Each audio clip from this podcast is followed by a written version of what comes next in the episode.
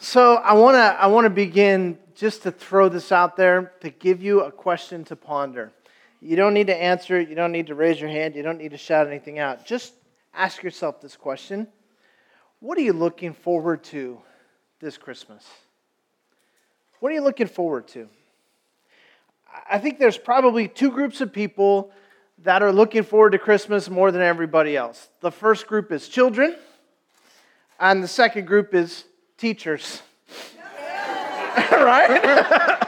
and all the teachers said, Amen. Um, but I think they look forward to Christmas for different reasons. I'm kind of sure about that.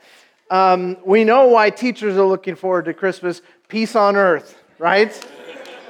Um, and uh, kids are looking forward to Christmas for presents. And so I was just doing a little, you know, you guys think that I just sit in my office all week and, you know, do nothing and play video games on my computer and stuff like that. But actually, I do careful, copious research and pre- preparation for these sermons.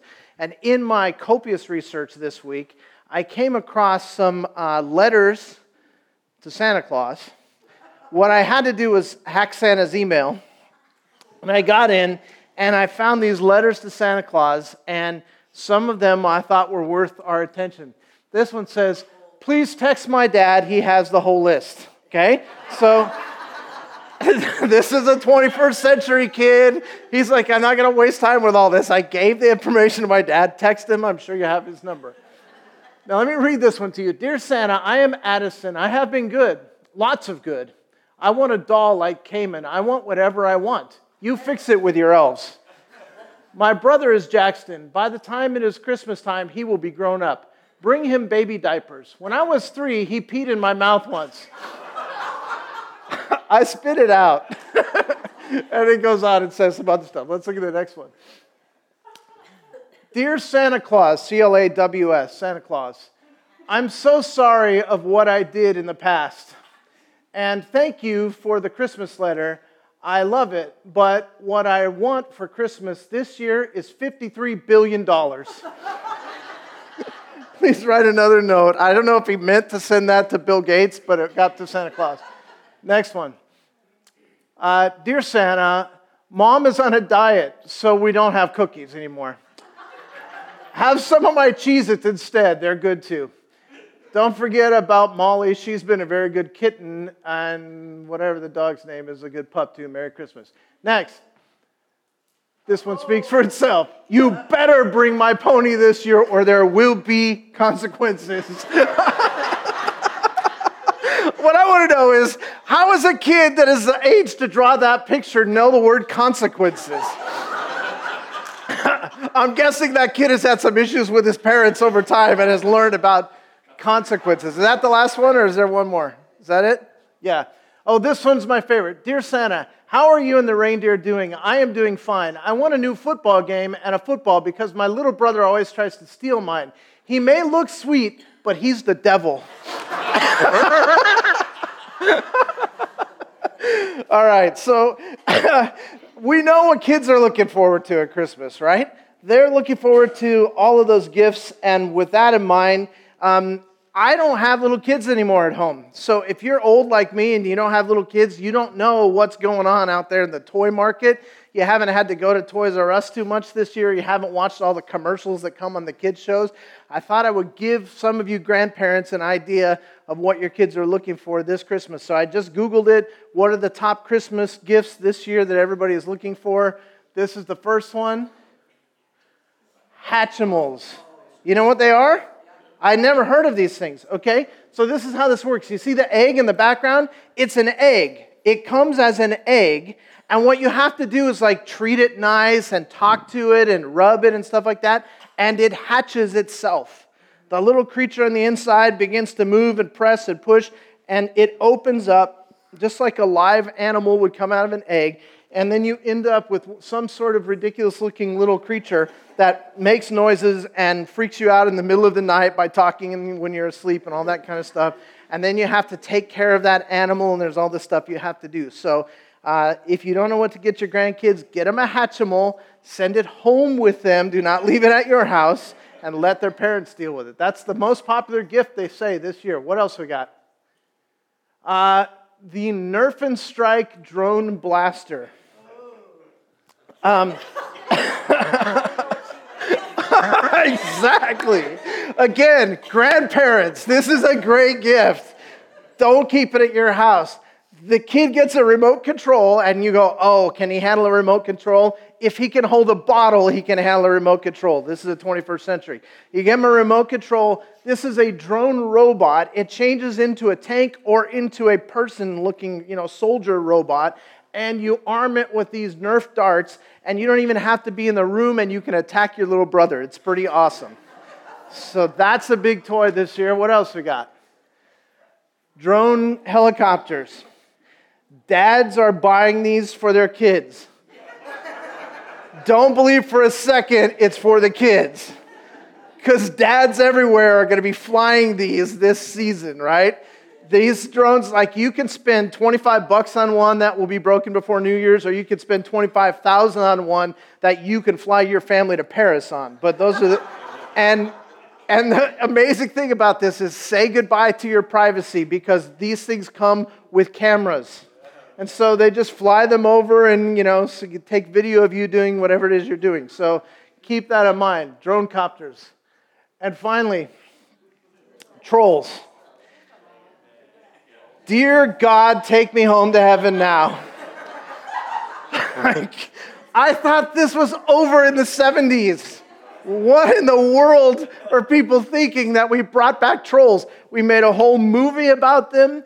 Kids went, we spent billions of dollars taking our children to see these things in movies, and now they are the hot toy. You can't go into any store without seeing them. They do all kinds of things. They have the ones that walk and talk and do all that kind of stuff. But if you ask me, they're entirely creepy, and if you bring one to my house, I will throw it in the trash compactor. That's the deal. so that's what kids are looking forward to at Christmas. What are you looking forward to?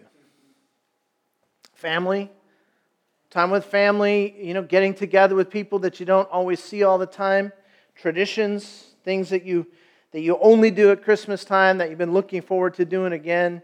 Uh, big Christmas dinner and all the trimmings and all the stuff that goes with it and all the things that you don't get to eat any other time of year except at Christmas time.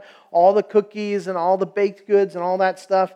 Um, maybe what you're looking for is uh, forward to is uh, this year's Christmas Eve service. This is my shameless plug.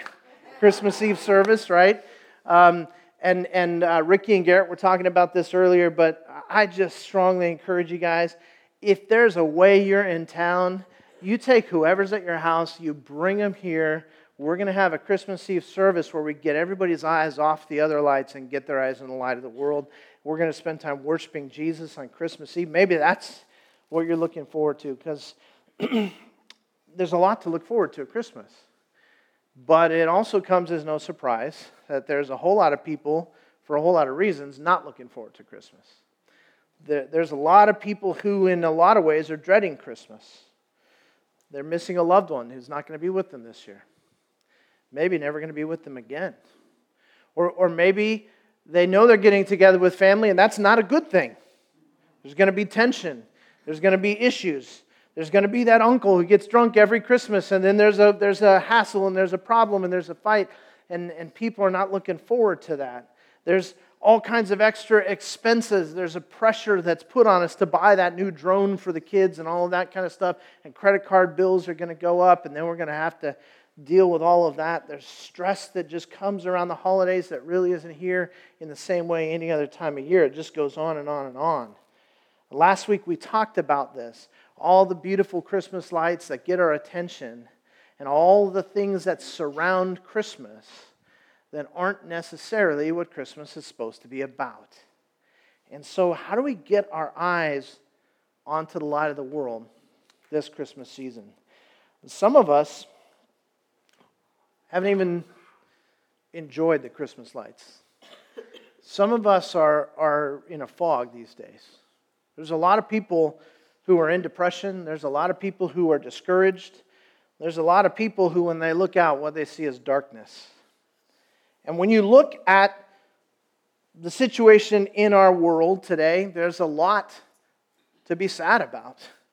There's a lot to be discouraged about. There's a lot to not be optimistic about. You watch the news and you see what's going on and you shake your head and you say, My goodness, another shooting. My goodness, another drive by. My goodness, another. Did you see um, uh, yesterday in Turkey? Another terrorist attack, dozens more dead. And on and on it goes. It's been a, it's been a tough year for a lot of us, personally. Personal losses, family problems, health issues, finances, the election. I know we, we joke about this, the election, but I don't know in my lifetime if I've ever seen the, the attitude of our nation so pessimistic when it comes to these issues of leadership in our country and all that. And, and I'm not kidding. I, I told you this. I Googled top gifts for Christmas this year, right? And I skipped one that I did not show you, and I'm telling you it's on everybody's top 10 list for Christmas this year, and it speaks to the attitude of our nation. This is it. We have Trump and Hillary toilet paper. It's one of the top selling Christmas gifts this year. Now, let's face it, there is a sense of darkness for a lot of people that they're facing this season. It's pretty negative. And I was thinking about that recently, and a passage of scripture came to my mind that I never have associated with Christmas before, and you've probably never associated it with Christmas either. It's in the book of Isaiah, and I want you to take your Bibles if you have a Bible with you, and I want you to turn to the Old Testament book of Isaiah. It's in the second half of your Old Testament. After Psalms and Proverbs and Song of Solomon, keep going to the right, you get to Isaiah. And I want you to go to Isaiah chapter 6. Now, there are numerous passages in Isaiah that you're used to hearing preached at Christmas time. This isn't one of them. This is not Wonderful Counselor, Mighty God, Everlasting Father. That's another passage. But here in Isaiah chapter 6, there's a very famous story. It's a story in which Isaiah uh, has a vision of God. This is Isaiah's calling into his prophetic ministry. And it begins in Isaiah chapter 6, verse 1. And I just want you to pay attention to the part that everybody seems to not notice. Isaiah 6, 1. In the year of King Uzziah's death, I saw the Lord sitting on a throne, lofty and exalted, and the train of his robe filling the temple. Seraphim stood above him, each having six wings. With two he covered his face, with two he covered his feet, and with two he flew. And one called out to another and said, Holy, holy, holy is the Lord God of hosts. The whole earth is full of his glory. And the foundations of the thresholds trembled at the voice of him who called out, while the temple was filling with smoke. It's a spectacular picture. If you've never seen this passage or thought about this, just imagine this vision that Isaiah has that not only does he get to see the Lord, and, and he, he sees this, this stylized picture of God with the train of his robe filling the temple and smoke rising up, the incense of the offerings of the saints. And all around him are these angels, and the angels are, are singing or chanting back and forth antiphonally Holy, holy, holy, holy, holy, holy. And they can't stop saying holy, holy, holy, holy is the Lord God of hosts. The whole earth is filled with his glory, and the smoke is filling the temple, and you have this unbelievable picture. And this is the beginning of Isaiah's ministry, which is the beginning of a transition for the nation of Israel, where they are called back from the darkness that they have found themselves in into a place of light where they become once again the people of God in a way they have not been in a long time. And I want you to notice that this picture that Isaiah sees, this calling that he has, this moment that he has with God, where God reveals himself in a spectacular way, it happens in a very dark time. Look again at verse 1 in the year of King Uzziah's death. In the year of King Uzziah's death. Now, King Uzziah was this king that had arisen up in Israel, and he was in a long line of kings of Israel. This one had been wicked, and this one had been wicked, and this one had been wicked. They had led the nation into idolatry. The blessing of God had been removed from the nation. And along came this king named Uzziah. And Uzziah was the first king in generations who called the people back to the worship of God. And finally, some of the temples of the, of the idols were being torn down. Finally, some of the people were turning from their false religion and turning back to God. finally it looked like there was going to be a breakthrough. And people like Isaiah were ecstatic and they were so excited because finally they had a leader who represented them. And then he died. And in the darkness of that moment in Isaiah's life, in the darkness of that moment in the life of the nation of Israel, the people of God, in that time of mourning and grief and bewilderment and confusion and utter darkness, that is when Isaiah saw the Lord. It was in that time that it was dark enough to finally look up and see the light. It was at that time that Isaiah said, I have no other choice but to come to God with my tears and worship Him. And as he knelt down to worship God, he looked up, and God revealed Himself in a way that He had never revealed Himself before. And, and all kidding aside and all political uh, parties aside and all that kind of stuff, if you look at America today and you are discouraged about where we are, if you look at the world today and what you see is a lot of darkness and not a lot of light, if you look at people today and you see them moving in the wrong direction away from God and not toward God, I want you to know that in this time of darkness, we should be able to see the Lord in ways we've never seen Him before. Are we seeking Him? Are we looking up? Are we looking for the light of the world in the midst of the darkness? There have been a lot of really dark times in the history of Israel. You go back and read your Old Testament, I mean, there are wars and there are famines. There are times where they're taken into captivity. There are times when they're overrun by the enemy. There are times when they turn away from God and there's just idolatry everywhere. There are evil kings who get over on the people and take advantage of them and misrepresent God to them and misrepresent them to God. There are priests who just fail to serve as priests but instead get rich off the people. There are, there are prophets who speak falsehood and the people are led astray. There are time and time and time and time again as you read the Old Testament where Israel just sees darkness. And through it all, the people of God have been waiting for a Messiah. The prophecies have come all the way since the book of Genesis. They've been waiting for this Messiah, this deliverer, this one, the Christ, the one who will come to deliver them, the one who will come to set them free from their oppressors. And do you think they were looking for the Messiah during the time of the Assyrian conquest when the Assyrian people took over Israel and ruled over them with an iron fist? Do you think they were looking for the Messiah during the, the Babylonian exile, during the time when they took all of Israel's best and took them away and made them slaves in Babylon? Do you think they were, they were looking for the Messiah during the time of all of these wicked kings who, even when they were allowed to rule in Israel, led the people away from God? Do you, do you think they were looking for a Messiah when they faced famine and poverty and, and, and discouragement and destruction? How about the 400 years that they spent in Egypt? How about the 40 years that they spent in the wilderness over and over and over again? People just going, When's the Messiah coming? When are we going to get delivered? When are we going to get set free? Looking forward to the Messiah. And that's the part of the Christmas story I want us to focus on today. And to do that, I'm going to introduce us to two Bible characters that are right there in the middle of the Christmas story, and you probably miss them every time. We don't preach about them, we don't talk about them, we don't spend much time on these two. They come at the end of the Christmas story. It's a week now after the birth of Jesus, and we run into these two characters in the book of Luke. Their names are Simeon and Anna. They're old, and they've been waiting for Christmas their whole lives.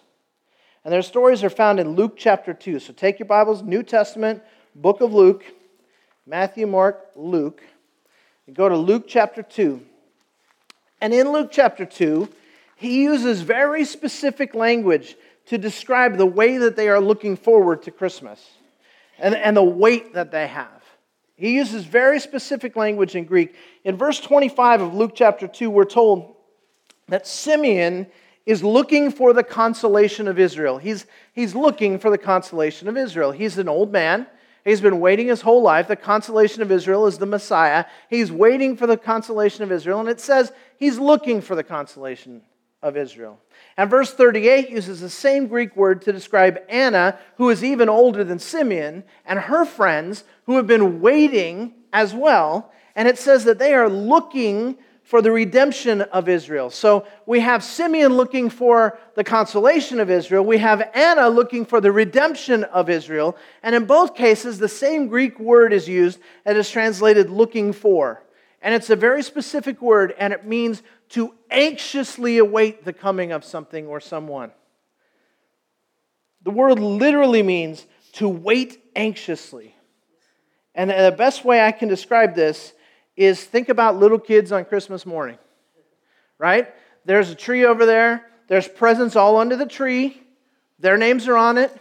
When I don't know what you do with your children, when our kids were little, our deal on Christmas morning was this. You know, we slept in till around noon or so. we weren't that mean, but we would get up in the morning, right? And then and we would go out into the living room or, or into a room that we had set up for Christmas and there was a manger there, and, and a stable, and all the characters of the nativity. And there was a manger, and the manger was empty. And it had been empty ever since we set it up, you know, one hour after Thanksgiving when my wife says, go, and starts decorating Christmas, right? Um, we set it up then, and all of the characters are there, and the manger is empty. And then we would wait until Christmas morning. And when they got up on Christmas morning, instead of asking the question I asked on Christmas morning, which is, Has Santa been here? they would ask the question, Is Jesus here? And we would go and run into the room where the, where the stable was, and the manger would be there, and there would be baby Jesus in the manger. And we would try to get their focus there, and then we would, we would uh, read the Christmas story from Matthew or Luke. We would um, pray together. We would talk about what an amazing thing it was that God had done for us because we wanted to get their attention on Jesus, right? But here's the deal I'm here reading them the Christmas story, and they're looking right past me at the tree with the presents and the stockings hanging and all that kind of stuff. I don't think they heard a word. So when I think of this picture, waiting anxiously, that's what I picture. And we used to do this too. We'd have this big family gathering on Christmas Eve with relatives, and everybody would get together. When the kids were little, I'm telling you, there were hundreds of gifts aunts and uncles and grandparents and everybody buying gifts for these kids. And the kids would have piles of gifts that they were just waiting to open. And we would sit them in a circle with their cousins and their siblings, and we would make them open one gift at a time and then watch the other 11 open gifts, and then now it's my turn again. And it's so funny when you're watching your cousin open a pair of socks and you're sitting there shaking this gift in your lap. You are waiting anxiously for your turn, right? That's what the word means. They're on the edge of their seat, Simeon and Anna.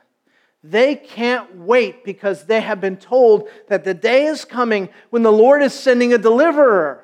That the Lord is sending a redeemer. The Lord is sending one who will be a consolation for Israel. It had been 400 years since Israel had heard a word from God. No prophets, no miracles, no nothing. The question was Has God died? Did God even ever really exist? Picture this 400 years, we read about it in the, in the pages of Scripture. It's two or three pages and we move on. 400 years. That, that's 1616. What was America like in 1616? Okay? 400 years. All those generations of Israelis, Hebrews, people of God, had come and gone, and all they had was this this prophetic word that one day God's going to come back and he's going to send a redeemer. And you have to be wondering by that point is this just mythology? Is this just old wives' tales? Is there anything to this God thing? I know we sit through Passover every year and we talk about God and his power, but where the heck is he?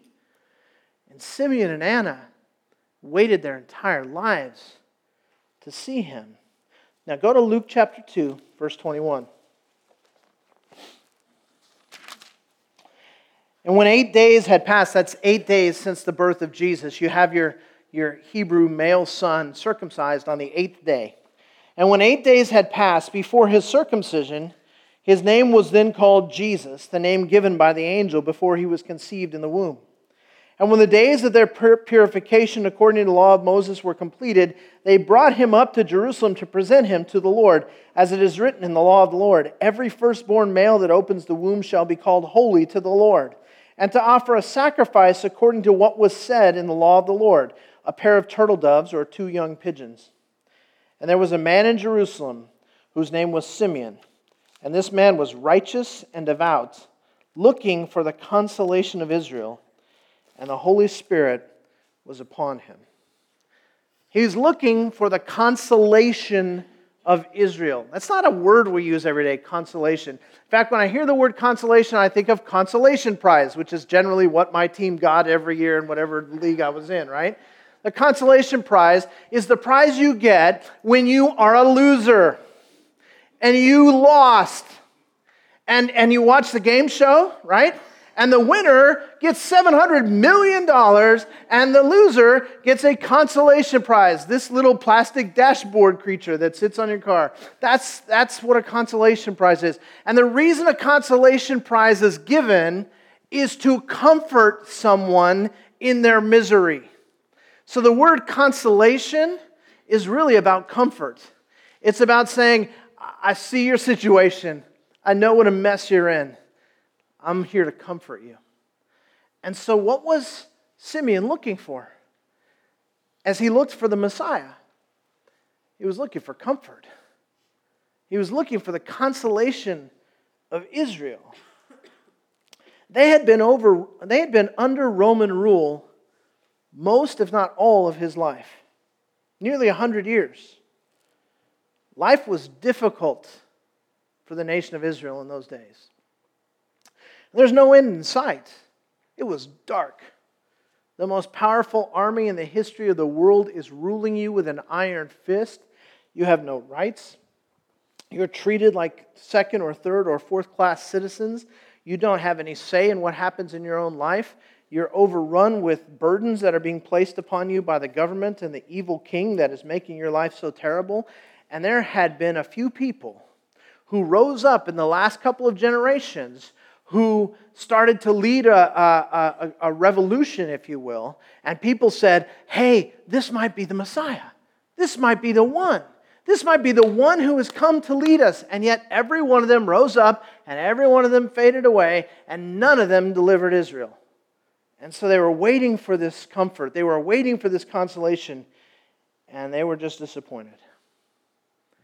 Have you ever looked forward to something only to be totally disappointed? I, I, probably should see a therapist about that. But I, I, I, I always remember my 16th birthday. It was a big deal, right? Turned 16. I know it's changed today, but in my day and, and some of your day, on the day that you turned 16, what did you do? Yes, you went straight to DMV, met those lovely people, and you got your driver's license. And by that afternoon, you were in a car filled with your friends doing crazy stuff, right? That's what I was looking forward to. And I was the fourth child. So I had a sister who couldn't care less about cars, but she was an animal person. They wanted to give her a car for her 16th birthday. She said, No, I'll have a horse. They gave her a horse. My, my second uh, sibling is a brother on his 16th birthday, he received the coolest car any of us had ever seen. That was his birthday gift. My third sibling is a brother who's two years older than me. Uh, this is 1970, mid 70s. He turned 16. They gave him a blue 69 Camaro. And now it was my turn. 16. Couldn't wait. Just watching the calendar days. And, and we gathered together, and I knew that times were tough. My family was struggling financially. My dad was in business for himself, and things weren't going well. But there was a precedent. I knew I'm getting a car. They took me out to dinner on my 16th birthday, and they handed me a little box. And I knew what was in it car keys. And I opened it, and it was a plastic model car with a $50 bill stuffed inside and they said, We're sorry, we couldn't afford to get you a car this year. And I laughed, and they didn't. and they were serious. And I was the only one. Don't you feel bad for me? I mean, really, it explains a lot of my neurosis, doesn't it? I just remember the feeling when I went to bed that night. Like I knew times were tough for the family. You know, now I, I look back and I realize that 50 bucks was really hard for them to come up with. They made sacrifices to do that. But boy, at that time, I didn't understand. What I knew was I was looking forward to something. I had told my friends it was coming. It was just a matter of when I was going to pick them up and we were going to go driving around. And it didn't come. And I was pretty disappointed. I was almost inconsolable. Simeon has been waiting his whole life for the consolation, the comfort of Israel. The desire to be comforted is a basic human desire. If you don't know that, just hold somebody's baby. Because, because when a baby is crying, oftentimes all it takes is you have to comfort them. I, I was, I was out to um, breakfast yesterday with uh, the Sandwald family, and, and Will is just like the coolest, most chill baby in the world. I think that a lot of people are afraid of him because he's bigger than the waitress, but that's, he just, he's just really chill, right? And then, and then he started to fuss, and immediately his mom picked him up, and what did he do? He calmed down because she comforted him. It's natural. In fact, studies have been, have been done, you've heard about this, that, that in places like orphanages where there's not enough manpower to care for the children, if babies are not picked up and held and comforted and, and touched nicely, you know what happens? They generally die young. It's an absolutely essential thing to be comforted. And here's Simeon waiting his whole life for this desire. I just need to be comforted. I know that God is real. I know that He loves, but every time I look around me, I can't see any evidence of it. And I'm just waiting for the comfort that I so long for. Discouragement, frustration, failure, people letting you down, hopelessness, depression, all of that stuff is compounded at Christmas time. Suicide rates go up this time of year every year. Jesus came to be our comfort. They were looking forward to the consolation, the comfort that came in the Messiah. What are you looking forward to at Christmas? That's why Simeon was so excited about Jesus. It, it's, it's, it cracks me up. Look what he does. Pick it up in verse 27. Luke 2 27. And he came in the Spirit into the temple. And when the parents brought in the child Jesus to carry out for him the custom of the law, he took him into his arms and blessed God and said, Now, Lord, you are releasing your bondservant to depart in peace according to your words, for my eyes have seen your salvation. And when I read this, I don't know if we can get a great picture of what this is like. Here's this guy who's been waiting his whole life, and he represents Israel, who's been waiting its entire history. And finally, he sees the consolation of Israel. And he doesn't, there's not a word about going up and meeting the parents and introducing himself. It says he took the baby. And, and, and it's like he has this proclamation that the newborn king has come. And the only way I could think of this was when my kids were little, the big movie out was The Lion King. And remember this scene? Right? The newborn king. And everybody gathers around, and then there's this holy man who lifts him up like this, and then everybody does their little chant and dance, and everybody bows down, right? This is what Simeon did. He took Jesus in his arms and he rejoiced and he praised God and he went, finally! The consolation of Israel. Finally, the comfort we've been waiting for. Finally, the hope that we've waited for generation after generation, decade after decade, century after century, millennia after millennia. They'd been waiting. And finally, the king came.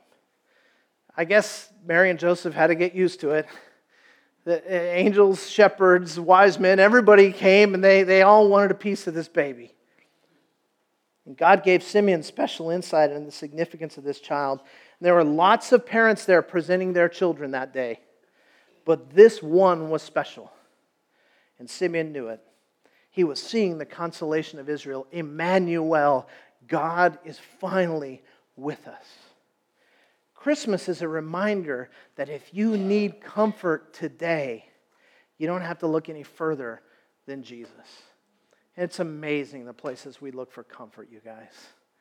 It's amazing. We were talking about this in men's Bible study yesterday.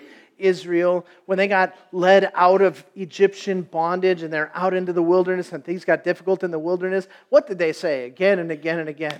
We should go back to Egypt. At least we were comfortable. All they wanted was out of there until stuff got difficult and they said, We got to get back to our comfort zone. We got to find our comfort somewhere, right? And people find their comfort in the bottle People find their comfort in pills. People find their comfort in just uh, the internet. People find their comfort in the arms of another person. People are looking somewhere, somehow. I need some comfort in all of this darkness. And I'm here to tell you that if you're looking in a bottle, or if you're looking at a computer screen, or wherever it is you're looking, thinking you're going to find your comfort there, you don't have to look any further than Jesus. All that stuff's counterfeit. All of that is the blinking lights all around you, and they darken out the light of the world. Get your eyes on Jesus, the comfort of Israel, the comfort of our lives. Anna was looking for more than just comfort and, consol- and consolation, though. She was looking for redemption. Skip ahead to verse 36. And there was a prophetess, Anna, the daughter of Phanuel, of the tribe of Asher. She was advanced in years and had lived with her husband seven years after her marriage, and then as a widow to the age of 84. She never left the temple, serving night and day with fastings and prayers. At that very moment, she came up and began giving thanks to God and continued to speak to him and all those who were looking for the redemption of Jerusalem. She too is a prophet. And the Lord had given her insight that you are not going to die until you see the redemption of Jerusalem. Redemption. Now, redemption is, is different than consolation. Redemption is I am sold into slavery and someone comes and buys me out. Redemption is is to be sought out when I cannot save myself and to find me where I am and pull me out of my calamity and save me. Redemption is salvation. She was looking for the redemption of Jerusalem, and God sent a Savior. And they called his name Jesus, which means he saves. You see, it's great that Jesus comforts us. But if all he did was comfort us on our way to hell, it wouldn't be worth a whole lot, would it? That's what the world is trying to do, you guys. The world is trying to comfort people on their way to hell. Jesus said that's not enough. It's not enough to bring comfort, I have to bring redemption. He didn't just come to comfort us, He came to deliver us. He came to redeem us. He came to set us free from the curse of sin. He came to die for us. He is our redemption. That's why you can't separate Christmas from Good Friday and Easter. People say, well, which one's the most important one? Which is, which is the big holiday on the Christian calendar? Listen, it's all one package deal. You can't separate Christmas from Good Friday and Easter because the Jesus who is the Redeemer in the manger as the babe in the manger becomes the suffering servant on the cross. And the suffering servant on the cross who dies to pay the penalty for our sins becomes the risen Savior who is seated at the right hand of the Father and makes intercession for us even today. He is our Redeemer. It's not enough to just be comforted. We need to be redeemed. And God wasn't willing to just pat us on the head and say, There, there, it's all going to be okay. He actually became one of us so that He could borrow death, so that He could use it on our behalf to set us free from our sin. Jesus came to die for our sins. That's what Christmas is about. And I can think of no better way to celebrate Christmas as the body of Christ than for us to share in the Lord's Supper together. Because we need to not just remember Jesus in the manger. We need to not just remember the comforter. We need to remember that he came to die on a cross and that his blood and his blood alone washes us and sets us free from our sin. So, right now, we're going to share in the Lord's Supper together. Those who will be serving, if you guys could get prepared for that, I want to get our hearts focused on Jesus the Redeemer. So, if you're a follower of Jesus today, if, if you have a personal relationship with Him, and if, if Christmas means more to you than presents and trees and, and, and songs that we sing, but if you remember that the one who came to be our comforter also came to be our deliverer, and you've been delivered from your sin, this is your celebration. Jesus invites you. He said, Come to the table and, and share in this. And whenever you do it, do it in remembrance of me. And from there, he went to the cross and laid down his life.